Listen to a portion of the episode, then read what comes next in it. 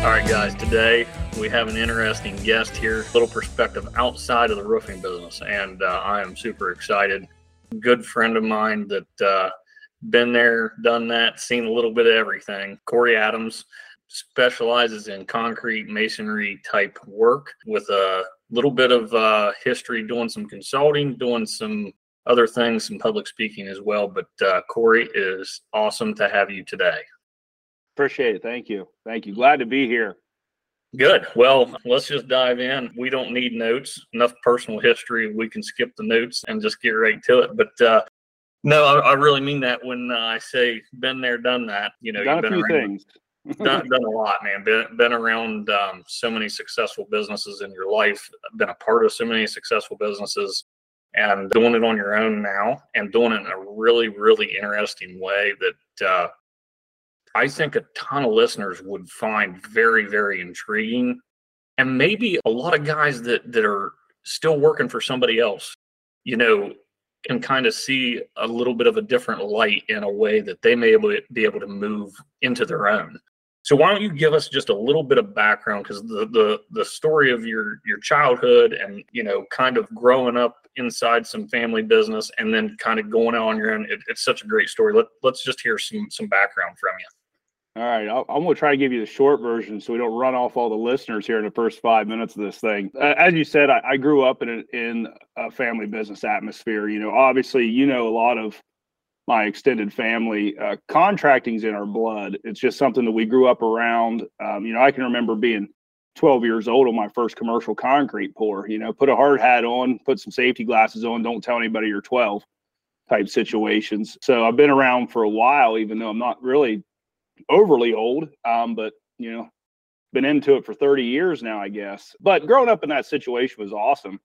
You know, it gave me a lot of insight into you know blueprints that you know i was reading blueprints by 16 years old you know as far as not not with help like reading them and bidding jobs so i was in it early and in it often had a lot of successful people around me and i think that's probably the most important thing from my upbringing was the network of successful people that i had access to basically mentoring me as a child and even into my early 20s you know i had access to some of the brightest minds in the construction industry that today still hold national weight, some of them. So it's pretty interesting to grow up that way. Um, yeah, I don't mean to cut you off, but it, no, mean, the, the privileged conversations that you were a part of, you know, early on is yeah. incredible. And, and just to add to that, I know you're kind of passing that down a generation, especially when you were living in Texas and commuting back and forth and yep. you know, having those business, you know, your your kids are just listening, you know, and they're hearing these business conversations and understanding some stuff. And and I mean, they're going to get it too. They're going to get you know kind of the gist of what's going on out there. You know, I have to watch that because you know my oldest uh, a couple years ago we were talking about a project and and I kind of he was just in a truck with me riding around, you know, like you do with your kids, and he was 16 at the time, and uh, he kind of figured out he's intelligent enough. He figured out that when I said something, he goes, I hung the phone up and he goes, Dad, did we really make that kind of money today? I said, Yeah, yeah, that's what I made today. And he goes, Why the hell am I going to college? and as a college graduate, I kind of had to slow him down and be like, Well, this you're not ready for that. That that took me 20 some years to get to where I can have those kind of days. Um, and they're not every day. So you better you don't like a roller coaster, go to college and get a job. that's right. Yeah, that's right. No, so go ahead with having that little bit of history yeah. back. Go ahead and build on that a little bit. Well, so what I did was I went to work in my father's construction company after college. Uh, did that for 16 years, managing everything from his real estate portfolio to the company itself. I mean, I was involved in all kinds of things. Um, even uh, well, I mean, you remember uh, when I was still managing the uh, rental store, equipment rental store, which is funny. I get a lot of questions from more seasoned contractors about that, um, which is a whole nother topic for a whole nother hour long conversation yeah. about how we transformed a rental store into out of a contracting company. But we did it, and I don't know, whatever. So I did all that. I'm trying to speed it up because I ramble. My wife right, says I ramble too much. No, take your time. anyway, so uh, eventually, as you know, my we got older. My father and I had different ideas on directions of the company. You know, he was at the age he wanted to retire. slow down. I was still young and dumb, full of piss and vinegar. I wanted to go. So we decided to split it up, and I we kind of just went our separate ways uh, on good terms. And before I started the, my own company, um, I actually took a job once I they found out we were splitting up. One of the companies we worked for had a, I had a job offer within 24 hours to run all their concrete and masonry for the whole GC company. So I must have had some clout I didn't know about at that point, but it was a really eye-opening experience to be out on that side of it too. You know, basically managing million dollar projects when when I've never done a million dollar project before I got that job. Sure. And then, you know, then to go out and just start managing them and selling them and and the whole nine yards was another eye-opening experience. And then when I decided that I, I didn't like it, uh, the one thing I don't like million dollar projects. I don't like them. That's, and that's a weird, and then this like alludes back into what you were talking about earlier with I've kind of got a different philosophy. So I figured out what I liked and didn't like over the first 20 years of my career. Then I went in, you know, so I started my own business with a few things in mind of what I wanted. And that's how I organized it and set it up. And, and it's, it's thrived so far. So I'm pumped about that. Fortunately, I just know enough background to be dangerous. You know, you, you really found the niche that not only you were knew there was money in, but you also mm-hmm. found the niche that you enjoyed, and then your business around the enjoyment. Mm-hmm. And I think a lot of us, I know I did, man. I missed the mark so bad. Like early on, you know, I built my business out of a need to, to make money. And uh, you don't need to make money because I mean, at the end of the day, we've got to make a profit or we're we're out. But I think a lot of people miss the mark and they they they build a business only to make some money. And what happens is you get burnout, you get tired of it, you get you get fed up with the issues that you wouldn't have if you enjoyed going every day. So let us know a little bit about the business that you have today and that philosophy, because I think a lot of people just need to hear it. Yeah, well, you know, there's obviously different types of businesses, and and I wanted, um, I worked in the enterprise style. You know, it was all about the numbers. It was all about you know profit and loss and getting more and growing and pushing and pushing and pushing. I prefer a lifestyle um, kind of business. You know, I I don't want to work every day. I'm not scared to tell people that. I don't want to go out every day and work. And and there's a lot of small companies uh, that that the you know out of the need to make money. That's what they do. They literally cut you know margins so tight to just work every day because they think, well, if I make a hundred dollars a day or you know or five hundred dollars a week, I can survive. I'm not like that. I want to make ten thousand dollars a week and then only work two weeks a month. Yeah. I'm okay with that. So in order to do that though, that's where I kind of developed some some metrics that I used to, you know, drive our company to where I wanted. You know, basically the volume versus margins versus specialization type things. So I knew where our sweet spot was that if I wanted to work, you know, eight months out of the year or six months out of the year, or 12 months out of the year, I can. Uh, but I'm going to do it on my own terms and, and make the money I want and and enjoy the jobs I do bid or take on. Yeah, and you know when i early early on i mean i my goal was how hard can i push? Mm-hmm. and, and, the biggest issue really with that for me wasn't just that okay i was i was getting it man. I was busting ass. We were the production rate that we had we were knocking jobs out left mm-hmm. and right. The problem was i never had a minute to step away and be like oh i'm not making shit today. Like i'm not making i'm making $300 this week and i'm paying my help a thousand dollars a head a week. Like my guys are making three times the money I'm making. But Absolutely. ability to even do that when your goal is I got to be busy. But I can't imagine that there's very many listeners that didn't do that. Most people that are yeah. that are going to listen to this are still there today, or for a substantial duration of time, they wanted to be busy, and they yeah. thought busy meant success, and it well, doesn't. Well, I think I think that the, there's a, a myth out there that needs addressed. I mean, pretty nationally. More gross doesn't equal more profit. We think that you know all the, of course, ninety percent of the gurus, if you will, on, on social media that want to sell you marketing or sales platforms, they just want to pen all the books. I mean, there's plenty of books. You've read just as many as I have. You know, the most of them are you need more sales, you need more sales, you need more sales. And in all reality, if you're not making money, why the hell sell more? So just work you know, harder I, and make the same. Yeah, I focus. I mean, I focus solely on the profit side of it. Profit is is my driver. If there's no profit on it or the profit that I want, I'm not doing it. I won't even bid it. So You just wrote an article in Masonry Magazine that got published recently. Part Mhm. one of, I assume, two parts. Uh, there's actually going to be three. There's going to be a conclusion part come out. So I, the the three metrics I talked about is what we're addressing there: the volume, margin, and specialization side. Yeah. I read the first article, uh, and not to say I don't have a, you and I don't have a little bit of different viewpoint on some things, Mhm. but that's what makes us better. That's And- yeah, good thing. Uh, yeah, it's a great thing. But I was very, very intrigued reading and understanding your viewpoint on on building a business. Let's discuss the article a little bit and kind of, Mhm. You know, what you were talking about there. So the the first one, you know, we're we're basically talking about you know quality. You know, the quality you put out has to as as a company grows. You know, we end up with more employees, more crews, more office personnel, more overhead. The larger any organization grows, whether that's a contracting company or any you know a, a milk business, the larger you get, the lower the quality goes. The your your actual final product quality goes out you know when we're i mean you know i know for a fact that if you when you first started the first roof you crawled on that thing was perfect. I guarantee it because you were sitting there and you oversaw every nail that went in that thing. You just saw- you drove yeah. The first one you drove everyone. That's it's just like me the first you know when i went out on my own and my first concrete job i did every detail of that thing was perfection. And but as we get larger and we start hiring people to do stuff for us they don't take the same pride that we do as an owner so the quality goes down. The goal there was the goal with the whole system while you grow is to keep your quality at an above average you know above acceptable if you will you know point. point.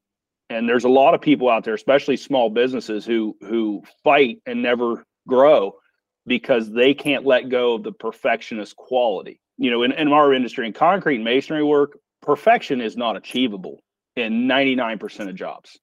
It's just not. It's i mean some days the concrete will kick your ass. You know Yep. you can kick its ass for six years straight and then one day you're going to just get your ass beat and it's going to go bad on you. It happens but there's a level of acceptable in there that's far below perfection. And if we can train our guys and our crews to deliver above acceptable but not perfection then we have a growth we have a point of growth there. If we strive for perfection on every job we're not going to grow And the big the big issue with growth is, you know, I and I I experienced it. We were young, we were hungry, we were willing to bid anything.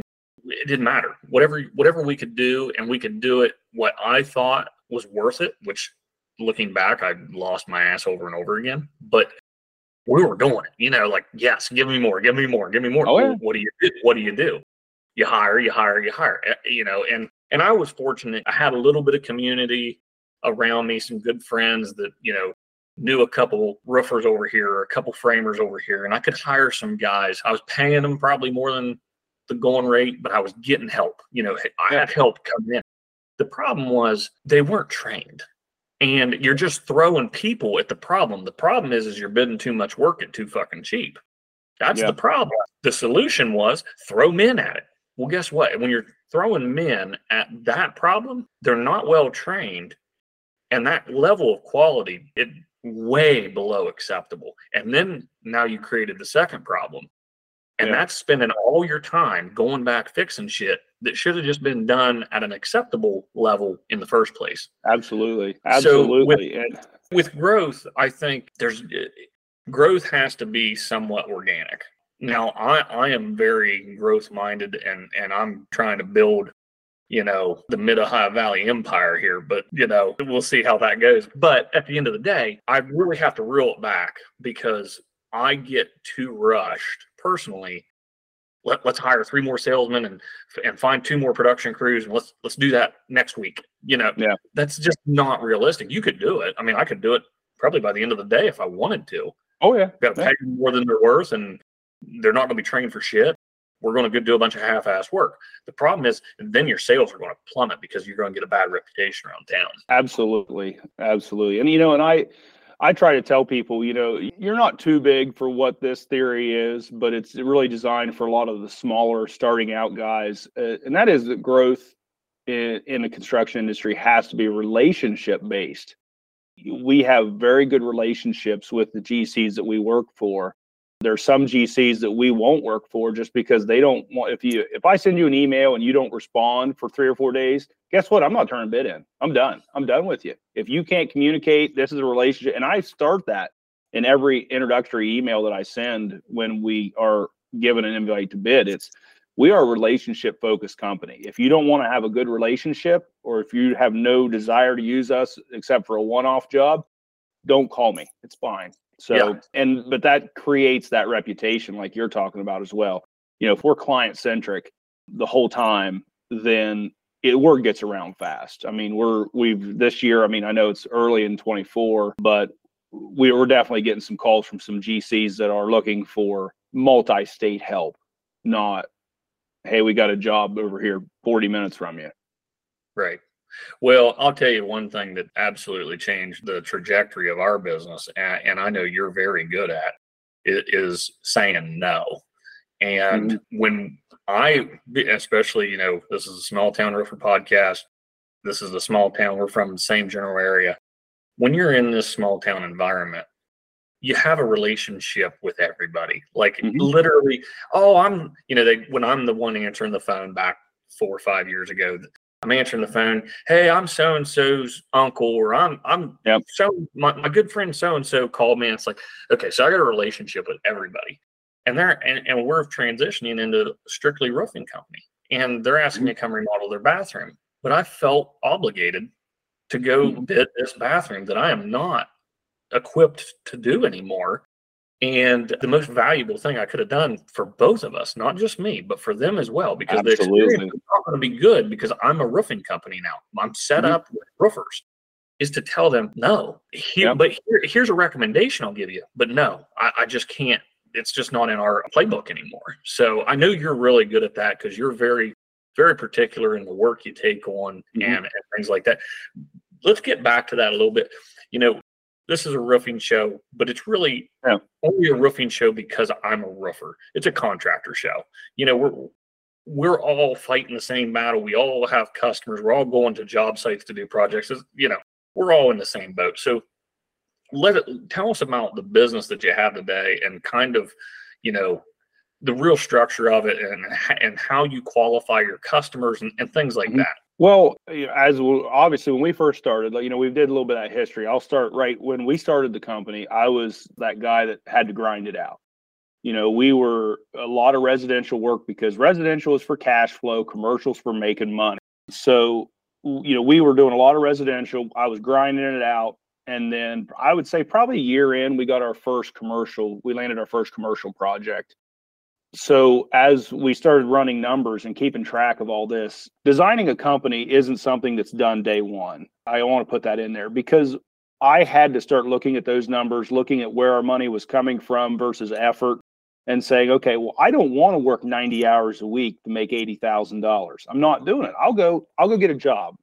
I mean i left a $120000 a year job to start a company. Yep. you know who does that shit? Me. Yeah. why? Because i didn't like the grind. So what I did was I ground out that first year. I figured out where we needed it to go. And so now I'm completely structured to where I would say that 80% of our gross sales is in commercial and even a very subgenre of commercial. I focus clearly on commercial, remodel, and tenant upfit work. So I'm not your guy that's going to go out and build a new restaurant. I'm not the guy that's going to, you know, do an apartment complex. I'm not going to go redo an entire parking lot. What I'm going to do is I'm going to take the shells there. We're going to make it for the tenant, um, whether that's remodels, uh, you know, or upfit. So yeah, and um, that's and that's mostly in concrete, correct? In concrete and masonry, yes. So so what we've done with our, you know, we are concrete. That's my trade by choice. Uh, the masonry side kind of lends into that because there's not usually a lot of masonry on those projects, and they're hard to find people to do. So what I've done is I've created a way for these GCs to put it all under one contract. It's all one guy. They love it. You know, they're jumping they're you know they're jumping for joy when I say, "Hey, we can handle the masonry and concrete on this. It's it's right in our wheelhouse. You know, we can do this." And we're probably getting an extra if they split it up, uh, they may save 5 to 7% um, by finding two contractors, but it's worth it to them to just give it to us. They don't have the management side of it. And I, I know uh, a, a, great story I, I, I love thinking about when I'm looking at you know these jobs and how I'm going to do my my business and kind of goals I'm setting. I, I, you know I don't know maybe it must have been a couple years ago now I guess, but you got this one particular company that was and I won't name the name you can if you want, but it was one store that was having you bid these these projects over multiple states, mm-hmm. but they were like week long projects. Yeah. They weren't o- oversized. It was something that one or two guys could do. It was a very particular job, and it was mm-hmm. the same job over and over, and over again. Or just keep doing that same job, and yeah. you were making a freaking boatload of money on those things. Well, I was doing okay. I mean, yeah, it was one of those things that once we got that first one in, and you know, we really made a, an impression within the entire that whole organization. It, it, was like shooting fish in a barrel. There was, and come to find out, that first, and I'll and I'll tell you this here, that first project that we got in that um, program, I think we ended up doing it at ninety grand. And so by the end of it, and we were all you know, we were all friends at this point. You know, we had went through the trenches. You know, we were we were buddy buddy. I asked the one guy. I said, "All right," I said, "I know you wanted me to do the next one." I said, "But I need to know how much money did I leave on the table." Well, I didn't ask the head, you know, the head guy. I asked one of the lower guys that didn't realize he wasn't supposed to tell me. He he said uh, he goes, "I think the next closest bid was 160." so did I use that against him? No, I didn't end up doing that because I mean I did a ninety thousand dollar project at fifty percent net. Yeah. So I was okay. yeah. well, but shouldn't we take a lesson from that for forever though? Because I mean, if you found this, I mean, it's a niche inside of a niche. Yeah. That and you perfected the process. You did it, you know, a dozen times. You could go oh, do yeah. it tomorrow in your sleep and yep. make a ton of profit because you built a relationship yeah. You had the system down. You knew exactly how much concrete to order, what tools to take, what manpower you need. I mean, everything was was just by the time it was done, you might have made 50% on the first one, but you probably made 60% on the last one. You know. Um, there's portions of those jobs that push 60. You know, I would say most likely we're averaging about 40 to 45 on them um, over the totality of the jobs because they're getting a little bit different from time to time. But yeah, I mean, in all reality, when you get into repeat work like that, you know, cookie cutter type work, even though remodel's never cookie cutter, um, there's always problems that arise. I'm also very good at communication and bringing problems to the table without, you know, with solutions attached. You know, don't ever just take problems to your client or GC. Take them a solution. They don't want to deal with it. If you figure it out for them, they're going to love you forever. Anyway, so back what I was trying to get to originally this cookie cutter work, we found, I don't want to use the word shortcuts because I don't want to be taken in the wrong connotation, but we found the way to be more productive, be more efficient. The things that we could maybe not do quite as perfect when we talk about the quality thing. You know, mm-hmm. there's a lot of floor repairs and things like that that are getting covered with floor coating. You know, they're, they're getting a floor covering, whether it's carpet, VCT, you know, even grinding seals, you know, if they were doing that over it. So we found that there were some things that just didn't matter. You know, if we're going in filling in trenches in some of those stores, we were filling in, uh, you know, plumbing and, and, electrical trenches. Well, we've talked to the the flooring company. We got together with them outside of GC, and come to find out, they wanted everything left low. They didn't want us to fill the trenches fully because they had a grout coat to put on, and they wanted that depth so they didn't have as much grinding.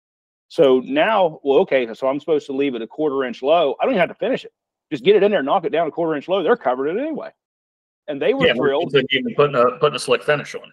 Yeah, yeah, they were thrilled. It helped the flooring company, but it also saved us like 16 hours of labor with two finishers all day. So there, eh, eh, but I still bid for those finishers in case we have to do it. But nine out of ten times we don't. So therefore, there's 16 hours of labor that I'm just getting for free. Yeah, and you know, even even in the roofing space, I mean, that's uh, my focus is residential. You know, and mm-hmm. uh, that's our niche. Our niche is residential replacement. We don't do repair.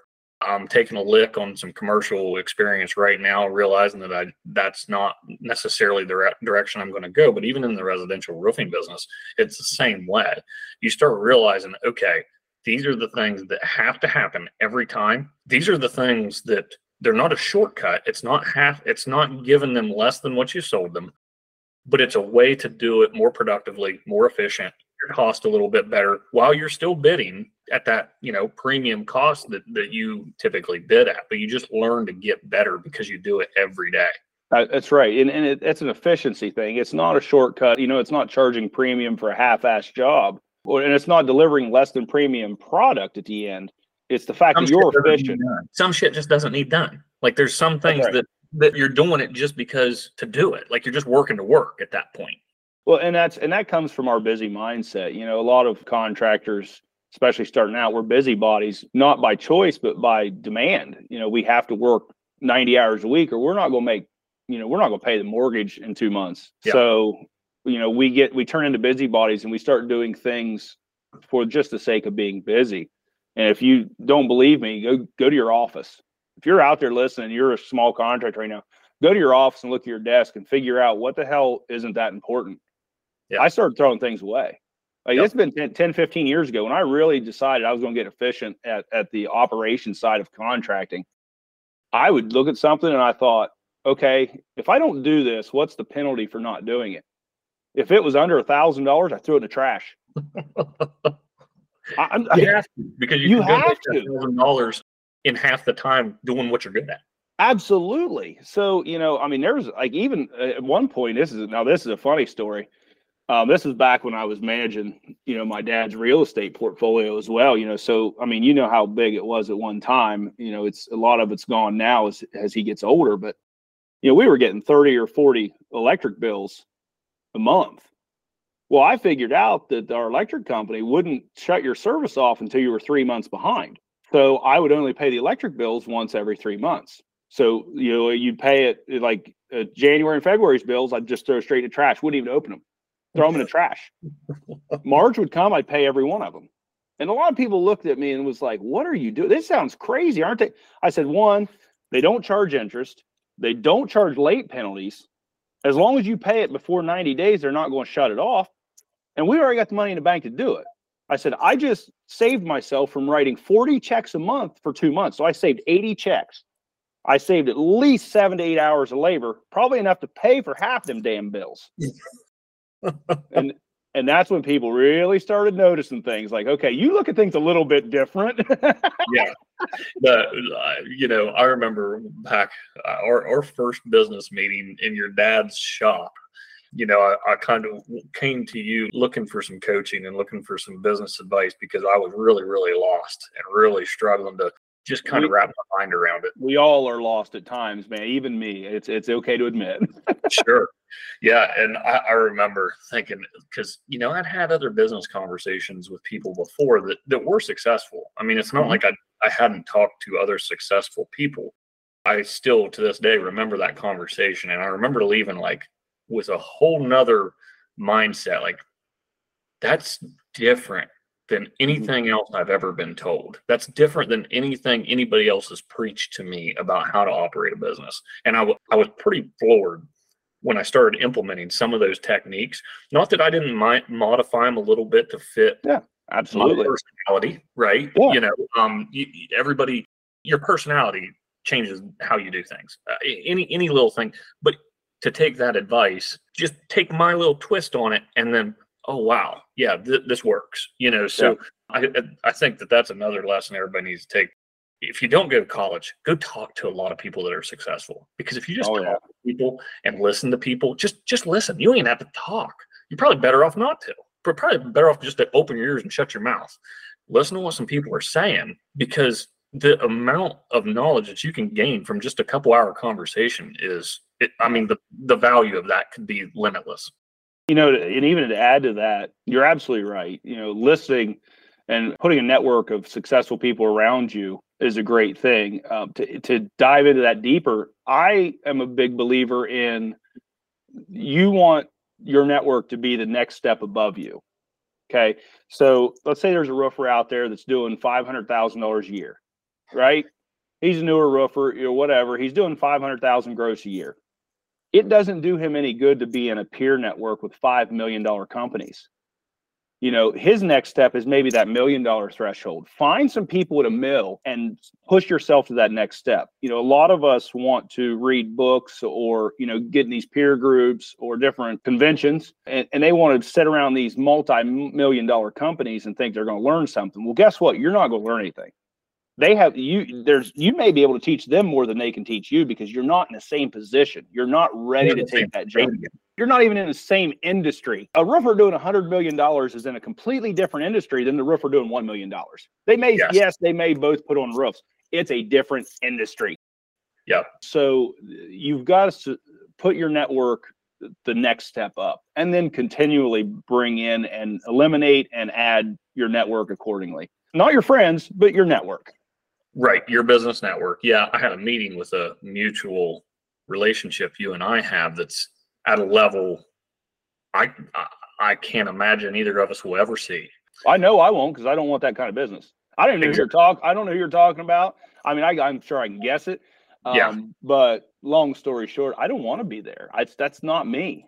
Sure, and, and and I'm in the same boat. I'm trying to grow a business organically, but I I have I mean hell, I've been living out of an RV, uh, uh, traveling with my two kids and wife for the last you know 18 months two weeks on, two weeks off. I love this lifestyle business that that I've mm-hmm. created, and so I, me neither. You know, if it organically gets to a, a substantial size, awesome. Yeah. But you know, I'm not going to sit here and grind 80 hours a week just to say I did this much in sales. But regardless, a tip I got from this guy who I hold in really high regard. Oh, absolutely. He, I had a business coach and he was great. I, I, would recommend him to anybody. It's called the Contractor Coach. The guy I used to meet with, his name was Tom Pearson. He's fantastic. Yeah, um, yep.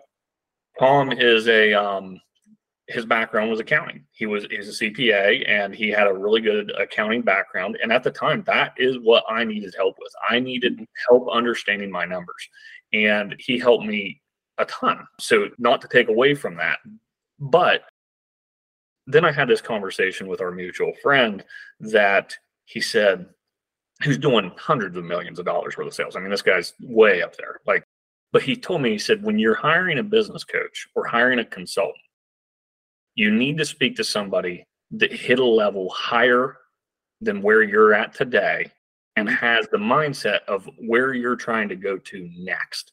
And then once you hit the level he reached, you need to go find a guy that's a step ahead of him. So I ended up hiring a, a, a coach, and I'm in a mastermind group with him, uh, Dave Sullivan. And Dave is is uh, he runs the Roofer Show podcast, and and he's the roofer coach and all that stuff. He's great. And Dave built a business worth about it was he did about ten million dollars, which eh, that was 15, 20 years ago, probably equivalent to about a $30 million business now. And not that I'm anywhere close to that step, but he's opened my eyes to things that Tom wasn't able to because Tom hadn't hadn't grown a business to that level. You know, yeah. so I'm going to be with Dave until I get to a certain level where I feel like, okay, I've surpassed his expertise. Now I need to find the guy that's got the expertise for that next level. Absolutely. So we've covered a lot here, but we're just getting started. I feel like we're just getting started. Our conversations usually go for like three freaking hours, but well, Joe yeah. Rogan does it all the time. He's got four hour yeah. podcasts. He's number yeah. one, baby. I figured out. there you go. So he, you know, another thing you're doing that I I find really exciting, and I know you're super excited about is, you know, some of this. I, I don't think you like the word business coach, but I'm going to use the word business coach. But you know, doing some some of that kind of work, and also doing some writing, obviously, and some public speaking stuff. How did you get into that? What got you in? You know, where did that come from? Well, that's been the writing started probably five or six years ago. The public speaking thing was actually before that, it was first. So, part of our residential uh, work is foundation repair. It kind of goes ties in with the concrete and masonry side. So, a lot of drainage and, and things of that nature. Originally, I started as a continuing education instructor. So I went out in, in Ohio and West Virginia, got myself certified as a real estate continuing education instructor got this class certified to count for their CE credits. And it was basically all about teaching realtors how to identify potential foundation problems within the houses they were looking at, listing, etc.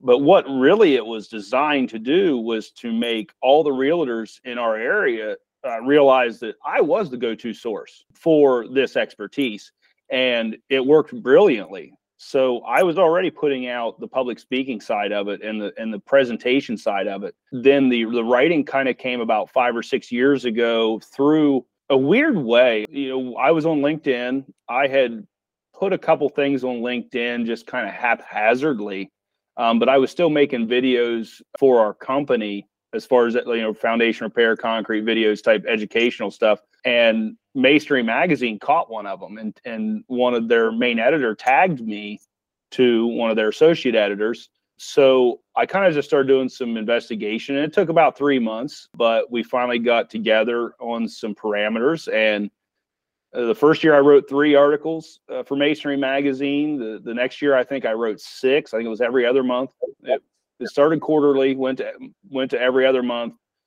Year three, they said we want you to write every month, and now I have my own column, which is called Building More, and it's a column designed about really my experiences, my thoughts, uh, adding perspective into small companies that maybe aren't you know aren't the 10 to 20 30 50 100 million dollar masonry companies they're you know they're the guys starting out that are like oh man i, I want to get over this hump but i can't why can't i get over the hump? So i talk really a lot about those type of situations. But i've been doing that. I've, I've, it's over 50 some articles now that we've had published in masonry magazine. And people so just to give a little background too i've read a ton mm-hmm. of these articles and you don't have to be a mason for this to to be beneficial to read. I can attest right. to that personally. It, it's not about masonry. It's about building your small business. Absolutely. It just happens your background's masonry and that's where you got that was the platform that gave me you know the opportunity to get right. my perspective out there and and it, it it's working great i mean it, it, we i actually was invited and spoke last year at the world concrete which I know you got a lot of roofers listening, but it's it's the largest trade show in America, really, the, trade specific. The World of Concrete is a big deal. 70, 80,000 people, the entire Las Vegas Convention Center. I had 435 people show up to see me give a 90 minute presentation on leadership and construction. Pretty wild event. So I may have done a little bit of speaking and and coaching, if you will. I hate that term coaching because I like perspective injection, but my wife says it sounds dirty. So I'm not the guy that's going to tell you exactly how to run your life. Now, if you want someone to sit around and, and talk about perspective and maybe, hey, let's look at from this side or let's look at this angle. Yeah, I like that. That's how I like to run everything in my life. So we've got, you know, we got 10, 15 more minutes here pretty easily. Look, the goal here for me is to get in front of these guys that were in the mm-hmm. position I was in, you know, five, seven years ago, early on, you know, grinding it out, killing ourselves to to make a buck. Luckily, I finally found my way out, but uh, you know, a lot of these guys haven't, and mm-hmm. I, I believe you give a ton of really really good insight. You know, this last bit here, as a what'd you call it, injection, insight, perspective, injection, perspective, perspective injection. As a perspection injectionist. Perspective, yes, yes, perspective injectionist. That okay. Now let's now maybe it's a tongue tire. well, let's, you know, to the guy that, you know, is, is trying to get close to that million dollar mark. Maybe he's mm-hmm. doing 2 million. He's got some guys in house. Maybe they're not real productive. Maybe, you know, maybe he's struggling to, to get time with his kids or get time with his family. Give us a insight into how do we transition from that daily, you know, beating our head against the wall, trying to make some money and get into a position where we're making real profit we actually have a business that generates some profit when we're not right there. Or you know even if you got to still maybe be there daily but you're not doing meaningless work that, that doesn't pay. You know kind of give us yeah. give us your thoughts on how to start making that transition and get out of that daily grind. Well you know i think that the first step to that is to really step back. Think if you're in that position is this what i really want? You know i know people and you do too that have have worked 80 hours a week around their entire life and doing multi-million dollars but they're not happy You know, they either have they've had you know maybe a divorce or something like that, or you know something's going on in, in their personal life that they don't really enjoy because they've done nothing but work. So I really, when I talk to people, like I would ask you, I mean, I, and I can ask you right now, point blank, are you happy where you're at? Like right now, are you happy? And if you're not, if you finally are. But I can carry right now. I remember talking a year ago with you. You were beating your head against the wall for no reason other than you were just being a dumbass. Yep. Like you were you were pushing yourself to a limit that you weren't comfortable with. But and that's really what the first step is: is step back, decide if you're happy or not. Secondly, decide what you want to make. You know, do you want to make a million dollars a year net profit? Well, then you're going to have to do some grinding. If you can live on two hundred fifty thousand dollars a year, which is damn good money, let's not kid ourselves. Two hundred fifty thousand dollars is good money in this in this in this country. So there's ways to get there, and and I think that that's what what gets lost in translation a lot with a lot of business advice that's out there pretty readily available and free on the internet and through books and things is they they keep the old 10-10 rule you know 10% net profit if you're charging 10% to try to get net profit of 10% you are you're going bankrupt in a hurry you might as well go work for someone else and a lot of people get trapped in that and then they get that stagnant because they don't have the money to grow to get out of it or they're not grinding and they're not making enough money to survive and they just get upset. Yeah. So it, it's a lot of step back and reflect and really some soul searching. Decide what you really want. What do I want to make? You know, do I want 50 employees or do I want five? Um, and then that goes into some of those other metrics that I used when I was creating my own, you know, margins. If you're going to do $20 million a year, your margins are going to be a hell of a lot less than doing $2 million a year. Yeah. Um, well, you said two hundred fifty thousand dollars a year. Now, I would not hesitate to say that most people listening, even if you think you're making two hundred fifty thousand dollars, you're, you're, not. You're not. You're not. And not to say some guys aren't. Um, I'm sure there's plenty that are, but oh yeah, never make that in their life. Most small contractors never get there. Most small contractors, if they sneak out a six figure year, they're they're jumping for joy. And hell, yeah. I did that in year two. Right. Exactly. And if you take that and look at kind of some of the mindset that you have, you know, going out and bidding these jobs with with a 50% margin, say that's even a, a 30% net. Yeah. You know, you don't have to do a whole lot of bit. I mean, a million dollars worth of business today at the rate of material cost and all these factors where we're at today. A million dollars is not I don't want to say it's nothing because it is something. You definitely are onto something, but yeah. you're not. You shouldn't have to kill yourselves to do a million dollars a year. And I would go as far as to say you could do that with a helper, not even a full time employee. You could do that with a helper. Yourself and a helper could get close to that. A, a mill, you may you may need a one full time guy and maybe some some temporary help here and there. Um, yeah, but I but I agree with you. Still running your own office, still, and, yeah. And you, you the, could the, the main thing is, is this is that you know 25 years ago if we were going to do a million dollars we had to lower our margins so we were you know we were would shoot for 23% let's say um, and we would have to get down around 17 to get to a million dollars in gross sales 25 years ago that's not the case now. You can go out and do it. anybody can go out and do a million dollars like you said running your own office. You can get to a million dollars in net 25% which is $250000 yeah.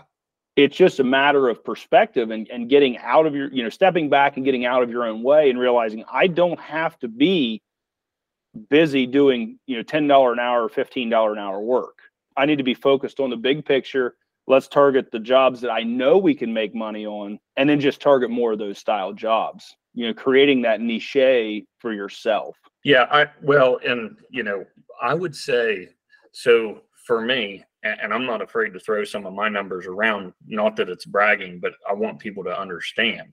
You know, two years ago we were doing three and a half million bucks. Mm-hmm. Last year or 22, we did like five. This year we're going to do, we finished out 24 or 23 at, at about seven million, and that growth from five to seven million. The only thing I did was walk away from the business. That's the only mm-hmm. thing I did.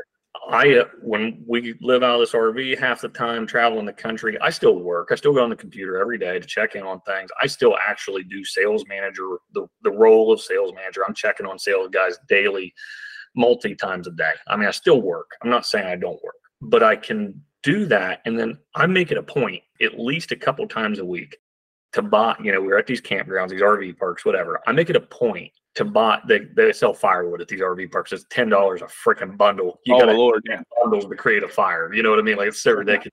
Robbery. it's my best investment is thirty dollars worth of firewood for a little fire because I I go start a fire, I pour a drink, have a cocktail, and I get my laptop out and I start doing some homework, really putting my mind out and writing on my laptop Mm-hmm. And the thought processes I can have when I don't, I have clarity. I don't have this noise in the background of employees and staff and subcontractors and all this stuff. But the clarity I can get when I just I leave my phone in the in the camper, I sit in the lawn chair by the fire, and I just look at my business and what can I do to make it a little bit better? How can I make my team a little bit happier, or mm-hmm. things like that? And just walking away can can create growth and profit.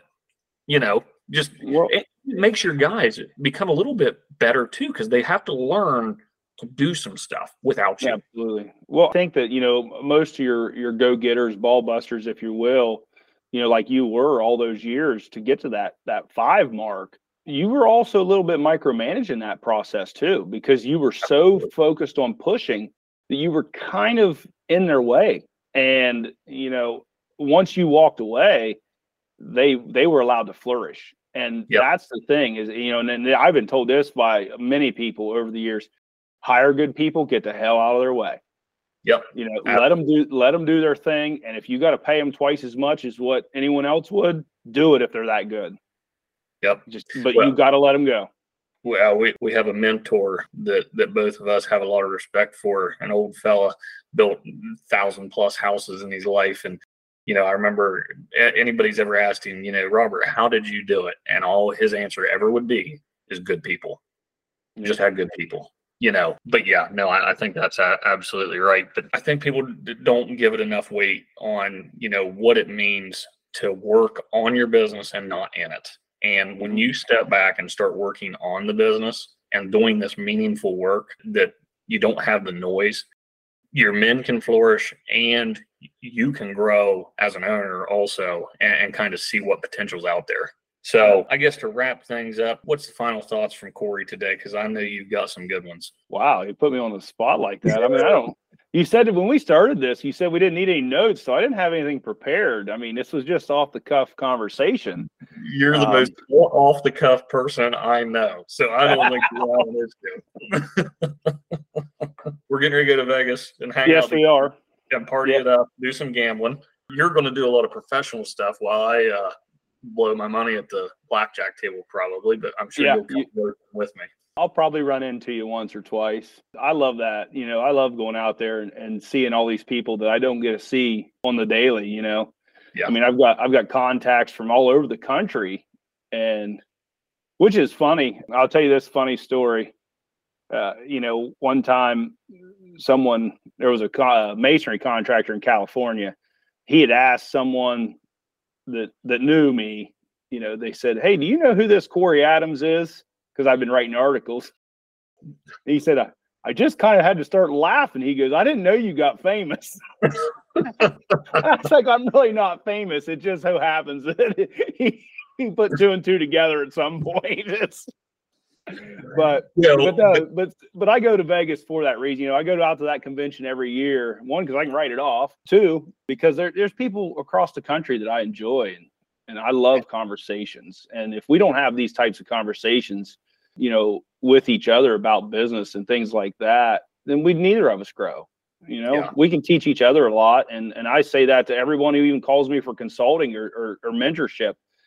That, that they're going to teach me something too you know, yeah, I'm here for perspective. I'm, I just, that's just the way I live it. Yeah. Well, I got in that mastermind group, like I told you there earlier this year, and mm-hmm. uh, I went to my first roofing conference this summer, or yeah, it was in the summer, but it was down in Orlando. Yeah. And it really was an eye opener. The network of people that you can, you know, communicate with and stay in touch with and learn from and maybe even teach something to I, as an early entrepreneur, I I wasn't going to waste my time going to a conference where I'm not going to take anything away from. No, you take something away from it. It, it, it, it pumps you up. You get excited. Oh yeah. You meet people that are probably going through the same problems you're going through, or they just conquered those problems and they can teach you a little something. So, yeah, I, you, I tell you what, if you're if you're struggling, there is nothing as a, as a motivational boost like going to a, a trade show.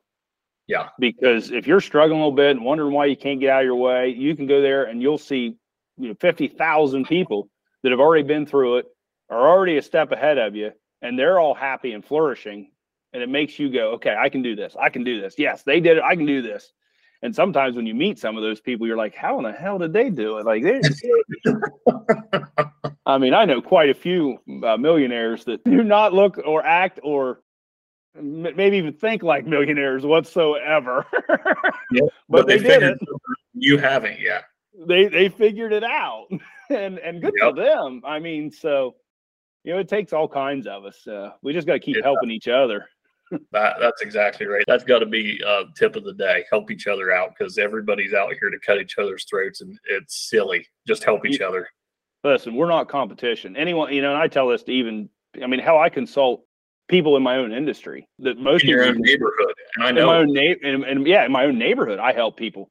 Why? Because we're not competition. There's plenty of work out there. I mean, with the labor, the labor shortage that we have in construction, this is going to be the most lucrative industry in the next 20 to 30 years by far. It's not even going to be close.